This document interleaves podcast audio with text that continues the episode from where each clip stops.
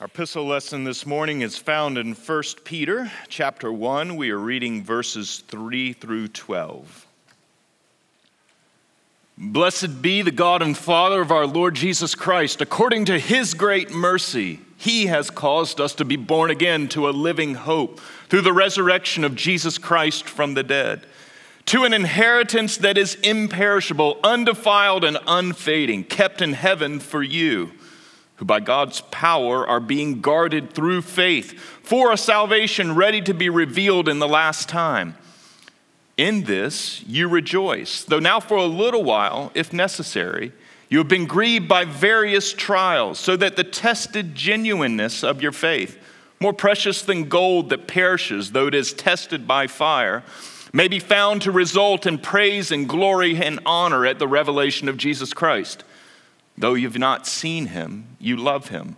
Though you do not now see him, you believe in him and rejoice with joy that is inexpressible and filled with glory, obtaining the outcome of your faith, the salvation of your souls.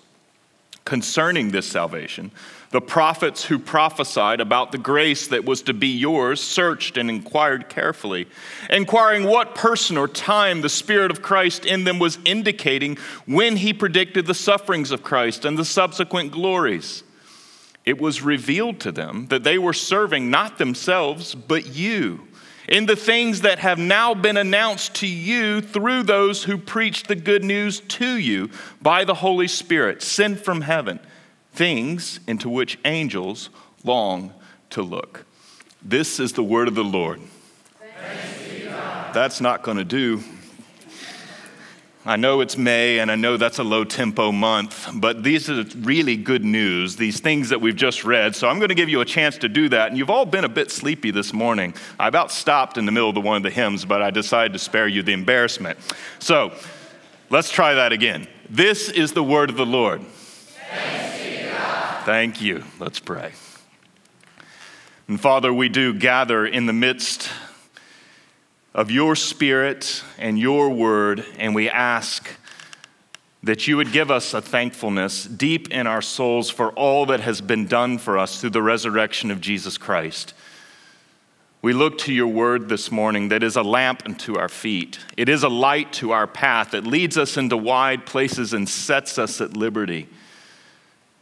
And so, Lord, we ask that you would speak, for your servants are here and we are listening. We pray in the name of our Lord Jesus. Amen. Viktor Frankl, as a young psychiatrist, he was young and successful. Growing up in Nazi Germany, he was imprisoned along with his entire family during the 1940s. He continued his psychiatric practice while still imprisoned and he was one of the few to actually survive the concentration camp. After liberation, he completed his famous autobiography and work of psychology entitled Man's Search for Meaning.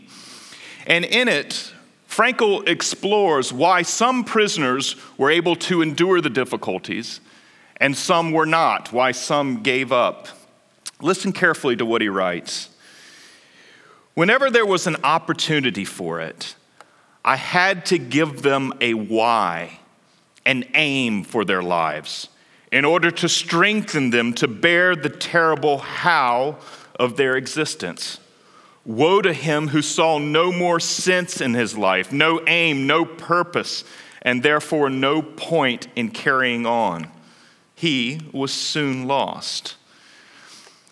And though Frankl is writing about the extreme conditions of the concentration camps, he ends up founding an entire school of psychology in which he takes these observations and applies them to all human beings. That when any one of us loses a sense of aim or purpose in the midst of the difficulties and sufferings, the pains, the trials, and the troubles that we all experience in life, we are soon lost that we are soon lost if we do not have a way of integrating and understanding and framing all of that. And this is precisely what Peter provides for us in verses 3 through 12 of chapter 1, What he offers to us is a way for us to frame and a way to understand, a way to bring all of the trouble and the trial that we experience in life into our faith and to have that present before God, to know how to understand it. Because Peter does write to a church in another time, then and there. But we share in the same complexities that that church inside of the first century lived in. They had the complexities of being exiles. That is, that they were homeless inside of the society in which they lived. They lived in a world that didn't share their beliefs, didn't share their values, didn't share their priorities, and they found that there was tension inside of that. And yet they also lived in a broken and a fallen world, a world that's weary and wounded by all the sin that's been introduced into it and all the devastating consequences of that. There were disappointments and sufferings, frailties, betrayals, and grief. They lived with all that. And we do too. And so Peter's word is not to a historical church then and there, it's a word to the church today, here and now that offers us a way through the sadness and the sorrow, the trials and the trouble that we all experience. And so the question for us is how? How do we bear up under all of that? What does Peter say, and is it a good word? And though it's a communion Sunday, there are five things here. yes, five that we have to talk about. Peter gives us one very long run on sentence, and I wish it were easier to codify it than five, but we'll do so quickly. How do we endure this? First thing that Peter points to is that we need a firm grasp on our hope. Follow with me in verses 3 through 5, 1 through, uh, excuse me, 3 through 5. Blessed be the God and Father of our Lord Jesus Christ. According to his great mercy, he has caused us to be born again to a living hope through the resurrection of Jesus Christ from the dead.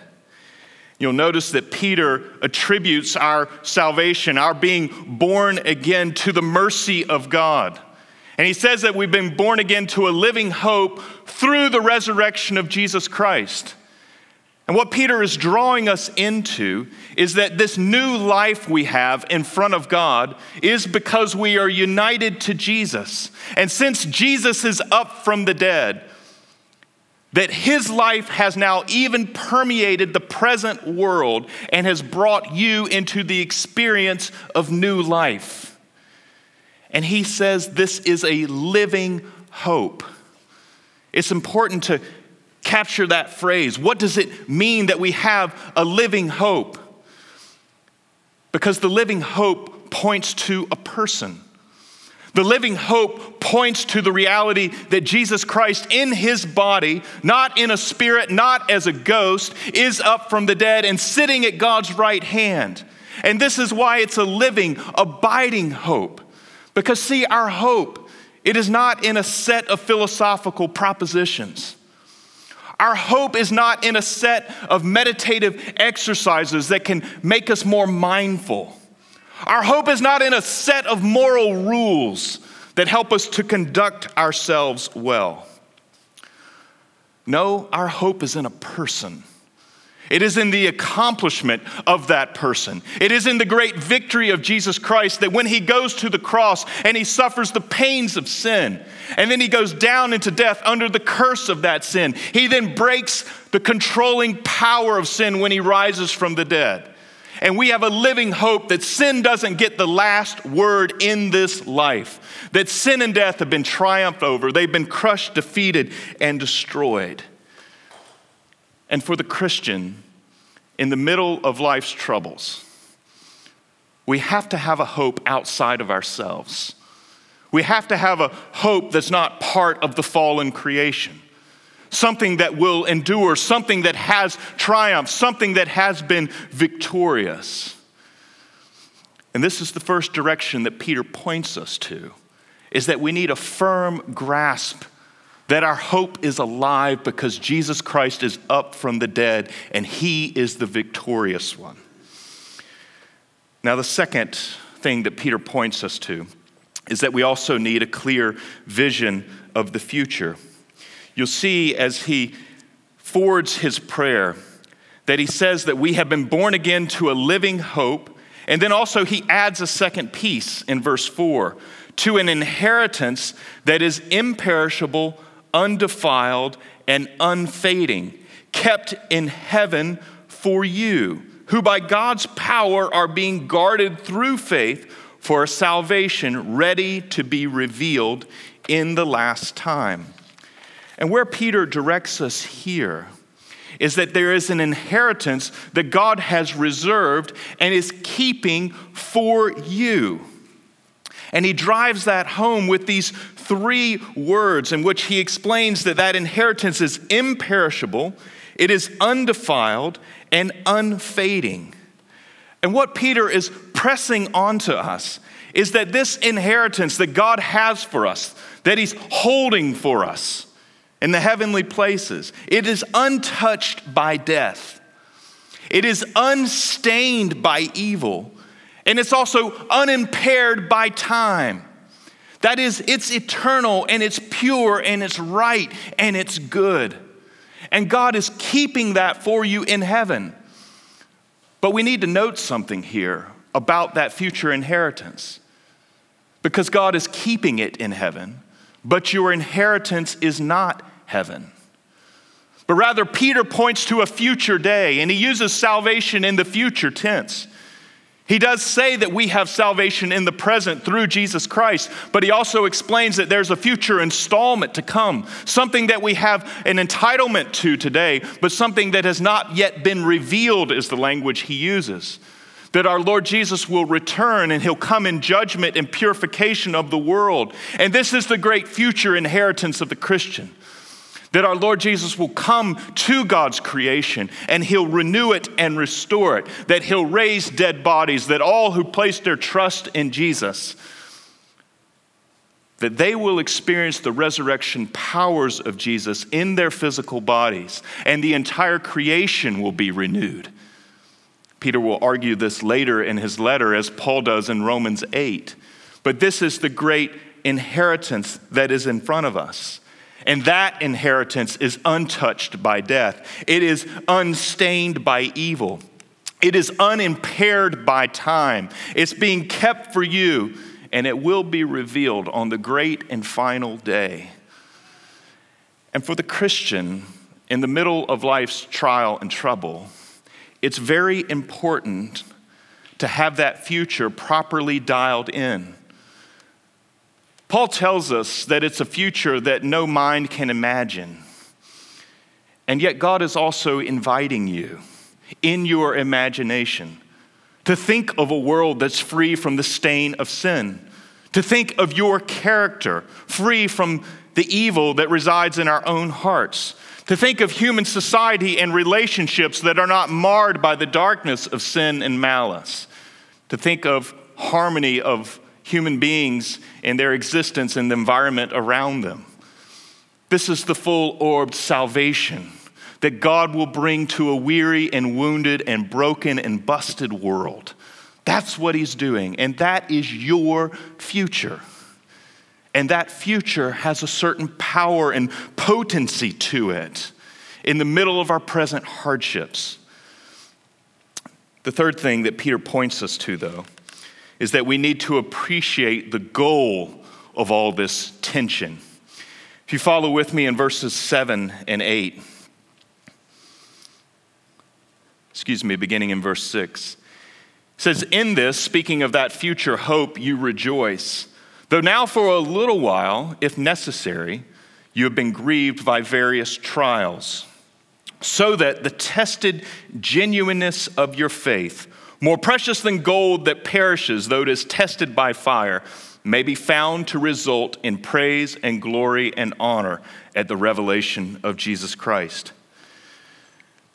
And what Peter offers to us here is the beginning of an understanding of what the purpose of the difficulties we experience in life are and especially the difficulties that we experience in conflict with the society around us that doesn't agree with our fundamental beliefs and convictions and priorities. He explains that that difficulty is like a refining fire. And if you're familiar with the ancient world, this was a common metaphor and imagery in which things were purified in high heat, and the dross was burned off, and the pure thing was left behind. And Peter brings us into that imagery that through trials and through trouble, God refines our faith and that it is purified and it is strengthened and it grows and it endures on the other side. That this is one of the many purposes of God in the midst of all of our difficulties, is that He refines, purifies, and cleanses our faith. And it's also, to be honest, one of the most difficult things in the middle of our trials to appreciate. Several years ago, as a young minister, I was in the midst of one of these trials as a young man without a lot of capacity for how to understand and appreciate those trials. Certainly, I had a head full of knowledge about how that trial was supposed to work, but my experience was not yet to catch up with that head knowledge. In the middle of the difficulty in experiencing things inside the church that I had hoped never to see, I began to experience some doubts an ordained minister of the gospel beginning to experience doubts was it even true? I sat down with one of my mentors and he asked me, he said, Well, Chuck, now that you've been seasoned a little bit, what are you going to do with it? And I told him, I'm not sure. I don't know. It's created all kinds of uncertainty. There's disappointment, there's anger.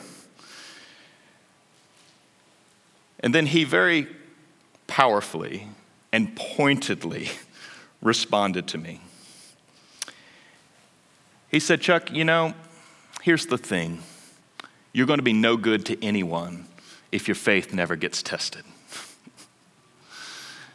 if you can't endure this little test, then your faith is going to be no good to anyone because people in your congregation are going to go through much more than what you're experiencing here.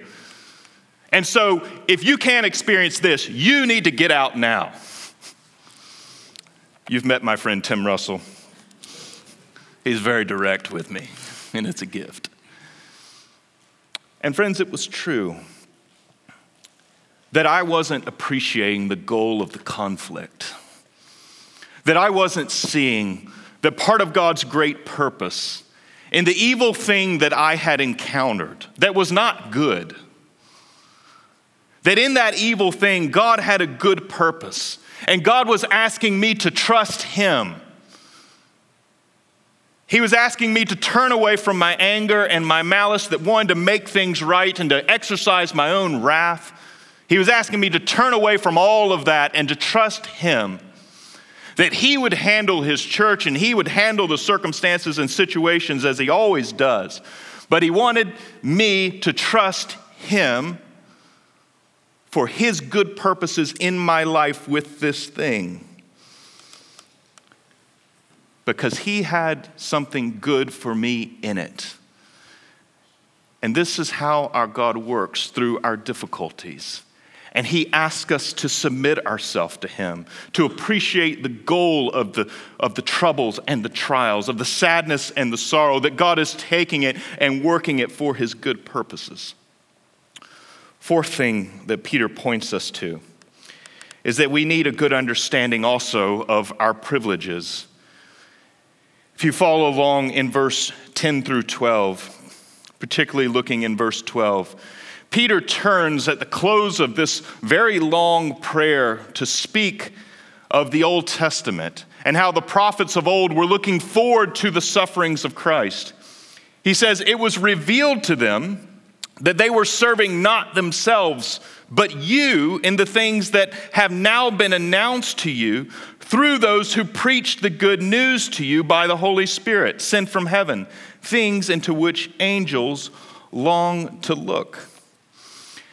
And here Peter takes us in two directions. He takes us back historically and says the prophets were searching diligently to know and understand the times in which the Messiah, the appointed one, was going to come and to deliver God's people. They were looking forward to that. And they saw it in murky ways, they saw it in shadows, they saw it in sketches. And Peter says that they were serving you who now live on the other side of the arrival of that Messiah. That we don't live with the shadows and the sketches. Rather, we live with the manifest reality. And we have the preaching of the gospel in the power of the Holy Spirit.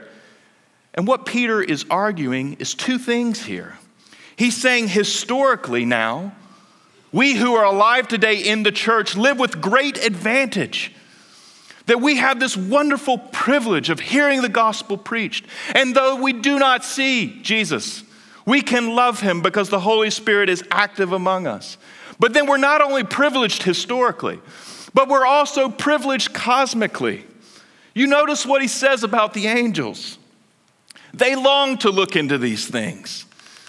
And so, not are you privileged over those who lived before the coming of Christ, you're privileged over even the angels. As we hear the good news preached, as we celebrate all that God has done. And this is demanding for us because we can become so accustomed to the things of the gospel. It becomes another fact, it becomes another commitment, it becomes another thing in the schedule. But Peter here wants to arouse us and awaken us from a slumber in which we see in the resurrection of Jesus Christ all the weariness of the world solved and undone. And we see all of our hopes answered. We see all of our pains given some orientation and aim. That God one day is going to renew the world through Jesus Christ, and He's given us the down payment in His resurrection. And we need to appreciate and ask God to help us appreciate again and again, week by week and day by day, that privilege. I was speaking with a friend this week. We were sharing breakfast together. And he is self confessed person who's struggled with gratitude in his past. And yet he's also the most thankful and encouraging person I know in my present life. And he was sharing for me, with me, one of the disciplines that moved him into that. And every morning, he takes time during his devotion to write down the things in which he's thankful for. Very simple exercise. Writes down things about his wife that he's thankful for. Writes down things about the church that he's thankful for. Writes down things in his life that he's thankful for. Very simple discipline. But it's to direct him to the privileges that he has. And friends, this is the direction of all of our lives need to press and to be pushed because we're privileged. And in those privileges, we don't want to become entitled and numb to it all, but remembering it all. The final thing that Peter presses on us here about how we endure in the midst of all this is that we need to be transformed. You'll notice that in verses 6 and 8, Peter uses the word rejoice twice. Peter's pointing us to the fact that in the middle of our trouble and our trial, that there is the possibility of rejoicing. And that can be very difficult because our pains are real. He doesn't smooth over and whitewash the pains that we endure. He doesn't say, put on a happy face. But rather, he puts the strong antidote of the gospel, of the healing of the world through the resurrection of Jesus Christ before us. And he points us in this rejoicing to the broader context of verses 3 through 12 because you'll note that this is all a prayer. In the Jewish world, it's called a eulogy. It's something of a mix of a doxology and a thanksgiving. Blessed be the God and Father of our Lord Jesus Christ He's announcing God's praise and he's giving thanks to God for the new birth that he's been brought into and all the church shares in. That we now have this living hope and we now have this inheritance in front of us. And he's setting for us here the transformation that must happen to each one of us.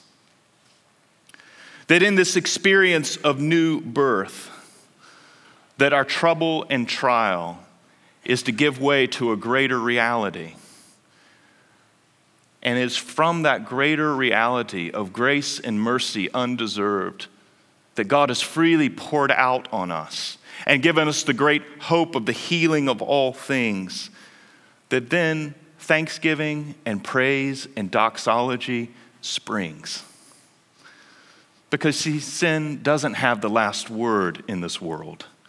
Death doesn't have the last word. Tragedy doesn't have the last word. And so, sin, death, tragedy, and sadness also shouldn't be our first word.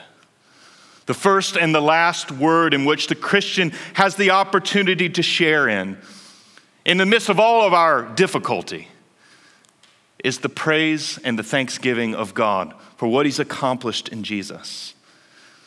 And this is the shift, the transformation that God is working in all of our lives. And for us to be conscious and aware, this is the direction He would push us and press us. That we move in this way. That the first and the last word of our lives is not to grouse, it's not to move into self pity. It's not to get lost in that conundrum.